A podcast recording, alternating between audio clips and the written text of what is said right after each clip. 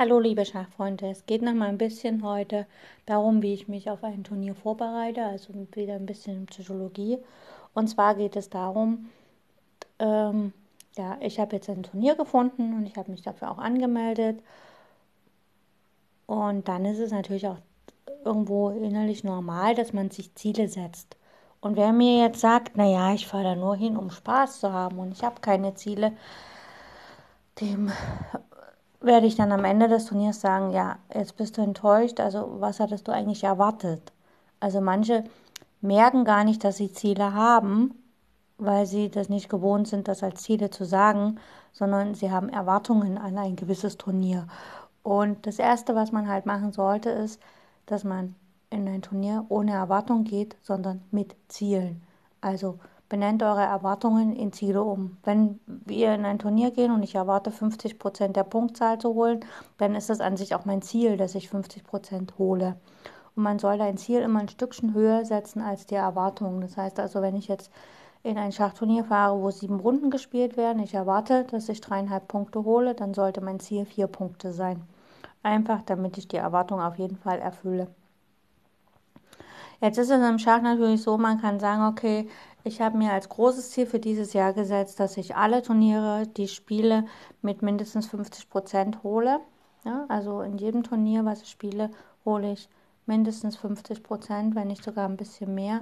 Und wenn ich das das ganze Jahr schaffe, dann erhöht sich ein bisschen meine Wertzahl und dann habe ich mein großes Ziel für das Jahr erreicht. Dann sage ich euch gleich, das ist ein schwachsinniges Ziel, weil wir wissen nicht, was wir für Turniere spielen. Wenn ich jetzt zum Beispiel ein Turnier spiele, wo ich an Tabellenplatz 1 oder 2 gesetzt bin und mein Jahresziel war, in jedem Turnier mindestens 50 Prozent zu holen, dann ist dieses Ziel Quatsch.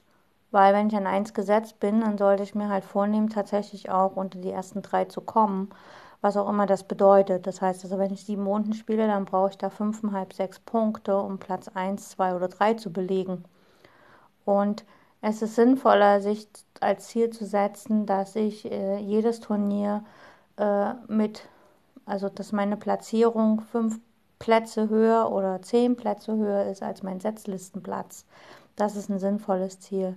Und bei der Vorbereitung auf ein Schachturnier gilt es, sich vernünftige Ziele zu setzen. Also sich anzuschauen, was könnten dort meine potenziellen Gegner sein, wie stark sind die, was will ich erreichen. Manchmal habe ich auch nur das Ziel, dass ich in einer Eröffnung erfolgreicher spiele als im vorhergehenden Turnier. Das heißt, da sollte man auch Zeit rein investieren und sich wirklich vernünftige Ziele setzen. Viel Spaß bei allem und bis demnächst mal wieder. Hallo liebe Schachfreunde, schön, dass ihr wieder eingeschaltet habt. Heute geht es wieder um das Thema Psychologie im Schach und es geht wieder darum, wie ich mich auf ein Schachturnier vorbereite und dort entsprechend meine Ziele setze. Jetzt habe ich ja schon beim letzten Mal erzählt, dass es schwachsinnig ist zu sagen, ja, ich möchte 50 Prozent der Punkte holen oder ich möchte halt jetzt sechs Punkte aus sieben Punkten holen, weil man weiß immer gar nicht, wie die Gegnerschaft ist und wie das Teilnehmerfeld aussieht. Das geht auf den nächsten Punkt auch äh, darauf zurück, wie ich mich auf ein Schachturnier vorbereitet. Also, ich habe jetzt, sagen wir mal, die Anmeldung abgeschickt, habe auch mein Hotel reserviert und so weiter. Und ich habe auch in der Ausschreibung gesehen, wie der Tagesplan ist, also wie das Schachturnier gestaltet wird. Also sind das Vormittagsrunden, sind das Nachmittagsrunden, werden möglicherweise zwei Runden am Tag gespielt oder nur eine Runde? Gibt es einen spielfreien Tag oder gibt es bei einrundigen Turnieren eine Doppelrunde und so weiter und so fort? Das sind ja so viele Faktoren, die ich mir anschauen muss. Und ich muss halt schauen, wie passt das zu meinem täglichen Tagesrhythmus. Also bin ich jemand, der früh essen muss, also Frühstück brauche, wann esse ich zu Mittag, wann esse ich Abendessen, was will ich überhaupt essen, muss ich mir das Essen bestellen und so weiter. Also man schaut quasi, wie ist der Rhythmus des Turniers, wann sind die Runden, wie ist mein eigener Rhythmus. Und wenn, wenn man die Zeit dafür hat und wenn man auch die Möglichkeit hat, sollte man sich halt genau überlegen, Vielleicht hat man auch bei alten Turnieren schon die Erfahrung gemacht, welcher Turnierrhythmus entspricht mir mehr. Also bei mir ist es zum Beispiel so, ich spiele unheimlich gerne Schachturniere, wo nachmittags die Runden sind. Also so 15, 16 Uhr, weil das ist eine Zeit am Tag, wo ich fit bin, wo ich gut drauf bin, wo ich halt auch viel verstehe und wo ich halt auch konzentriert sein kann. Währenddessen, wenn ich vormittags eine Runde habe, da spiele ich halt einfach mal nicht so gut Schach. Da bin ich noch nicht wach, da funktioniere ich noch nicht. Und ich bin auch jemand, der vormittags nicht essen kann. Also ich kann zwar Frühstück essen, wenn ich zur Not, aber ich muss früh nicht essen. Mir ist es angenehmer, ich würde erst nachmittags anfangen zu essen. Dahingegen bin ich jemand, der abends halt sehr gern isst. Und das heißt also, ich bevorzuge Turniere, die einrundig sind und wo wirklich nur nachmittags gespielt wird. Wenn es dann aber zu spät in den Abend reingeht, ist es auch nicht so gemütlich. Das heißt, doppelrundige Turniere mag ich gar nicht so sehr, weil da muss man ja früh und nachmittags spielen. Es gibt hingegen auch andere Spieler, die bevorzugen Vormittagsrunden. Also sehr viele Senioren bevorzugen halt vormittags die Runde. Die sind das aus ihrem Arbeitsalltag so gewohnt, dass sie halt früh aufstehen müssen und dann halt wirklich auf Hochtouren laufen, also wirklich in Höchstform sind. Die spielen natürlich eher vormittags gerne die Runden und so weiter. Dann ich, ich persönlich kann relativ gut eine Mahlzeit weglassen. Das heißt also, wenn jetzt zum Beispiel ein Turnier ist, was doppelrundig ist, dann nutze ich die Mittagspause nicht, um irgendwas zu essen und mich dann auszuruhen, sondern ich nutze die Pause tatsächlich, um mich direkt hinzulegen, mal ein Stündchen zu schlafen oder zu meditieren oder halt eben einfach spazieren zu gehen. Und ich mache es auch so, wenn ich jetzt weiß, ich spiele das und das Turnier mit, dass ich meinen Schlafrhythmus schon an die Runden anpasse.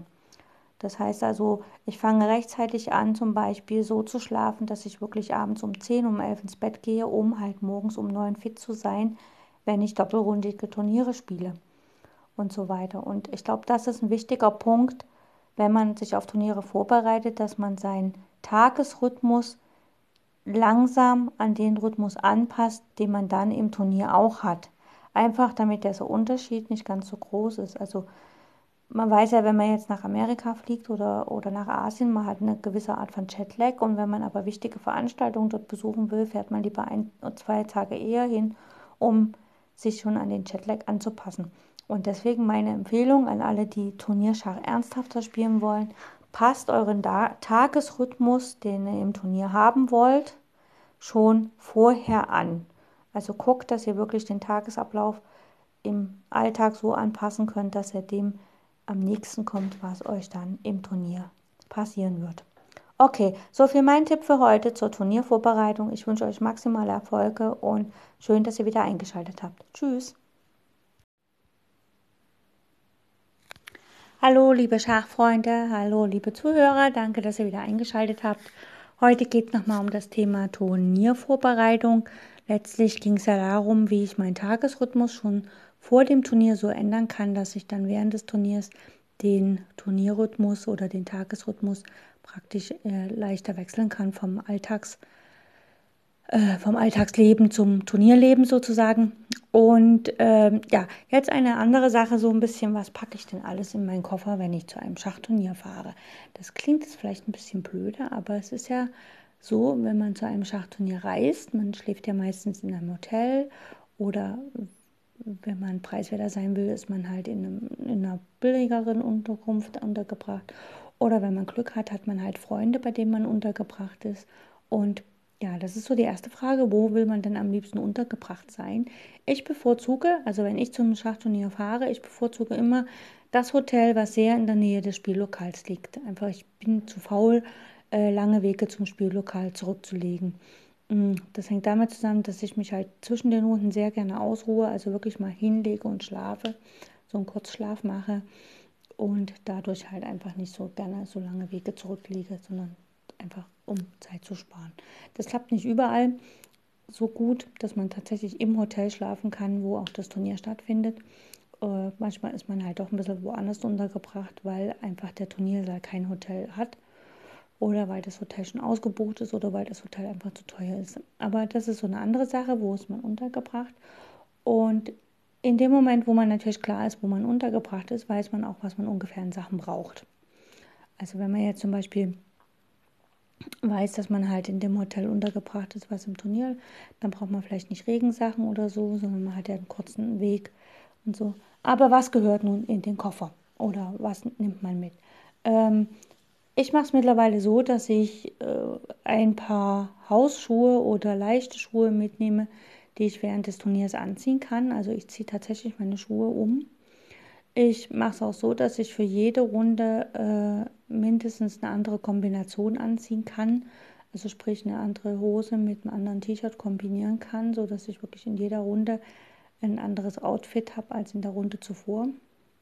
Das ist mir persönlich ein Anliegen, dass ich nicht immer gleich aussehe. Andere Turnierschachspieler sehen in jeder Runde gleich aus. Die haben tatsächlich ähnlich wie in anderen Sportarten, wo man halt einen Trainingsanzug anhat oder eine Turnhose oder wenn man schwimmen geht, einen Badeanzug oder so. Die haben tatsächlich ihre Schachturnierkleidung. Also die haben so ähm, ja immer die gleichen Sachen an. Das ist legitim, das ist auch erlaubt, das ist ja kein Problem. Ähm, ich mache es nicht. Ich bevorzuge halt wirklich, dass ich in jeder Runde anders aussehe. Das ist so mein ganz persönliches Ding. Dann habe ich ein Set äh, Stifte mit, weil man weiß ja nie, welcher Stift nicht mehr schreibt. Dann habe ich meistens meinen Computer mit, wo meine Datenbanken drauf sind und sowas. Das ist auch ganz normal. Äh, plus externe Festplatte, plus ein Memory Stick, falls man, äh, falls jemand im Turnier ist, der irgendwelche, sagen wir mal, hm, Äh, Datenbanken oder Schachbücher als PDF oder so mit hat äh, dass man sich da austauschen kann. Das ist eigentlich mal ganz witzig.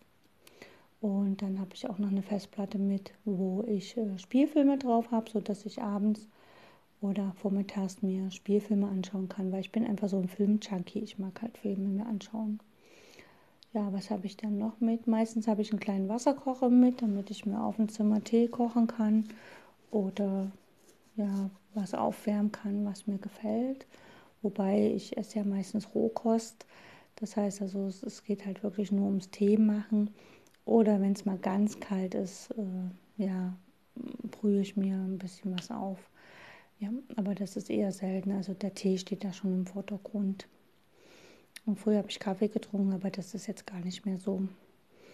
Jo, dann habe ich natürlich die ganzen Waschutensilien und, und Sachen mit und so. Und wie gesagt, die Schuhe, dass ich die Schuhe tatsächlich im Turniersaal wechseln kann, dass ich nicht in Straßenschuhen im Turniersaal bin, weil die Runden, wenn die sechs Stunden gehen und man hat halt sechs Stunden lang Straßenschuhe an, das finde ich sehr unangenehm an den Füßen. Jo, was habe ich sonst mit? Ich habe eine kleine Kette mit so einem Anhänger, die für mich so ein bisschen wie ein Talisman ist und ein Talisman für die Nacht. Dann habe ich meistens noch ein Sudoku-Heft mit, wo ich ein paar Sudokus machen kann, weil die mache ich gerne im Heftchen. Und ja, und ein Buch über, also entweder ein Roman oder über irgendwelche Sachen, äh, ja, äh, positives Denken oder Mentaltraining oder Hypnose oder so. Also so Literatur, die mich halt zum positiven Denken bewegt. Und dann habe ich auf meinem Handy oder auf meinem iPod Musik mit, sodass ich halt wirklich, wenn ich mal in eine Krise gerate, dass ich mir positive Musik anhören kann. Und ich habe auch mir selber Hypnosetexte aufgesprochen, die ich mir dann auch auf anhören kann abends oder halt, wenn es mal nicht so läuft. Ja, und das ist alles in meinem Köfferchen drinne. Okay, das war's für heute und ich wünsche euch eine gute Zeit, denn das war noch so der Sonntagsspruch zum, zur Turniervorbereitung. Bis demnächst. Ab morgen gibt es wieder Blindschachübungen. Tschüss. Hallo liebe Schachfreunde, heute geht es wieder ein bisschen um Psychologie bzw. darum, wie man ein Schachturnier vorbereitet oder wie man sich selber auf ein Schachturnier vorbereitet. Weil ich glaube nicht, dass hier irgendwelche Turnierorganisatoren äh, mit reinhören und sich überlegen, wie bereite ich jetzt ein Schachturnier vor, dass es für die Schachspieler schön ist, sondern das ist ja eher umgekehrt. Das hören hier Schachspieler rein, die sich auf ein Schachturnier vorbereiten wollen. Ja, zur Turniervorbereitung äh, haben wir ja schon gesprochen. Man meldet sich an, man ändert so ein bisschen seinen Tagesrhythmus vorab. Man bildet vielleicht auch ein bisschen Fitness, das heißt also, äh, man überlegt halt wirklich, wie lange dauern die Schachpartien und äh, dass man auch so lange wirklich fit ist und man packt natürlich auch seinen Koffer. Aber davor ist folgendes: Man fängt auch an, schachlich sich ein bisschen vorzubereiten. Und ich habe das eine ganze Weile so gemacht und auch wirklich sehr, sehr, sehr erfolgreich so gemacht, weil ich das von einem anderen Schachspieler gehört hatte beim Turnier. Habe ich folgendes gemacht. Ich habe vom Turnierbeginn, also sagen wir mal, das Turnier beginnt jetzt am 13. Februar. Da habe ich äh, praktisch 13 Tage vorher gerechnet, das wäre dann der 1. Februar, und habe dann vom 1. Februar bis zum 10. Februar, also 10 Tage lang, äh, hochintensives Taktiktraining gemacht. Also ich habe mir Taktikaufgaben besorgt oder organisiert. Äh, man kann im Internet auf zahlreichen Webseiten Taktikaufgaben lösen. Man kann mittlerweile auf dem Telefon Apps haben, wo ganz viele Taktikaufgaben sind und so weiter. Die Taktikaufgaben sollten nicht zu schwer sein, aber auch nicht zu leicht. Also sie sollten gut, so sagen wir mal, in zwei Minuten und eigentlich besser noch auf dem ersten Blick lösbar sein. Und es sollten aber jetzt nicht nur matt in einem Zug sein, sondern halt auch matt in zwei Zügen oder matt in drei Zügen oder Figuren gewinnen oder Endspiel, also so eine Art Studie, die man halt dann schnell umsetzt. Und es sollte aber nicht so über drei Züge hinausgehen, also so drei, vier Züge. Das ist okay und man wirklich mit dem ersten Blick sollte man halt einfach das Motiv erkennen und dann auch wirklich die Lösung finden können. Und ähm, es geht äh, hochintensiv, heißt also, dass wir die Taktik, also dass die Taktikaufgaben äh, dass Masse gelöst wird. Es wird nicht äh, auf jetzt Variantenberechnung und Tiefe und so gelöst. Das kann man an den Tagen auch machen. Aber man sollte sich darauf konzentrieren, dass man Masse löst. Also viele, viele, viele, viele Taktikaufgaben.